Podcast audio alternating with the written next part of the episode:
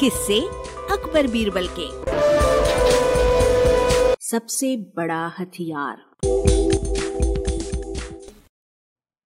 अकबर और बीरबल के बीच कभी कभी ऐसी बातें भी हुआ करती थीं जिनकी परख करने में जान को खतरा रहता था।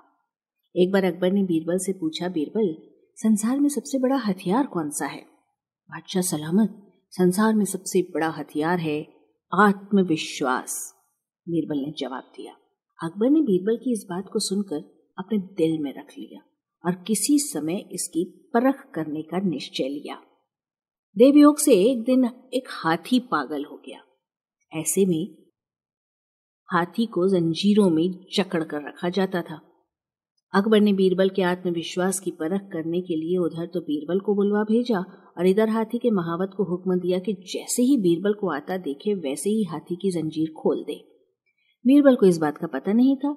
जब वे बादशाह अकबर से मिलने उनके दरबार की ओर आ रहे थे तो पागल हाथी को छोड़ा जा चुका था। बीरबल अपनी ही मस्ती में चले जा रहे थे कि उनकी नज़र पागल हाथी पर पड़ी जो चिंघाड़ता हुआ उनकी तरफ़ चला आ रहा था।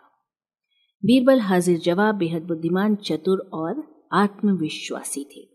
वे समझ गए कि बादशाह अकबर ने आत्मविश्वास और बुद्धि की परीक्षा के लिए ही पागल हाथी को छुड़वाया है। दौड़ता हुआ हाथी सूंड को उठाए, तेज़ी से बीरबल की ओर चला आ रहा था। बीरबल ऐसे स्थान पर खड़े थे कि वहाँ इधर उधर भागकर भी नहीं बच सकते थे। ठीक उसी वक्त बीरबल को एक कुत्ता दिखाई दिया। हाथी बहुत निकट आ चुका था। इतना करीब कि वो बीरबल को अपनी सूंड में लपेट लेता। तभी बीरबल ने झटपट कुत्ते की पिछली दो टांगे पकड़ी और पूरी ताकत से घुमाकर हाथी पर फेंका।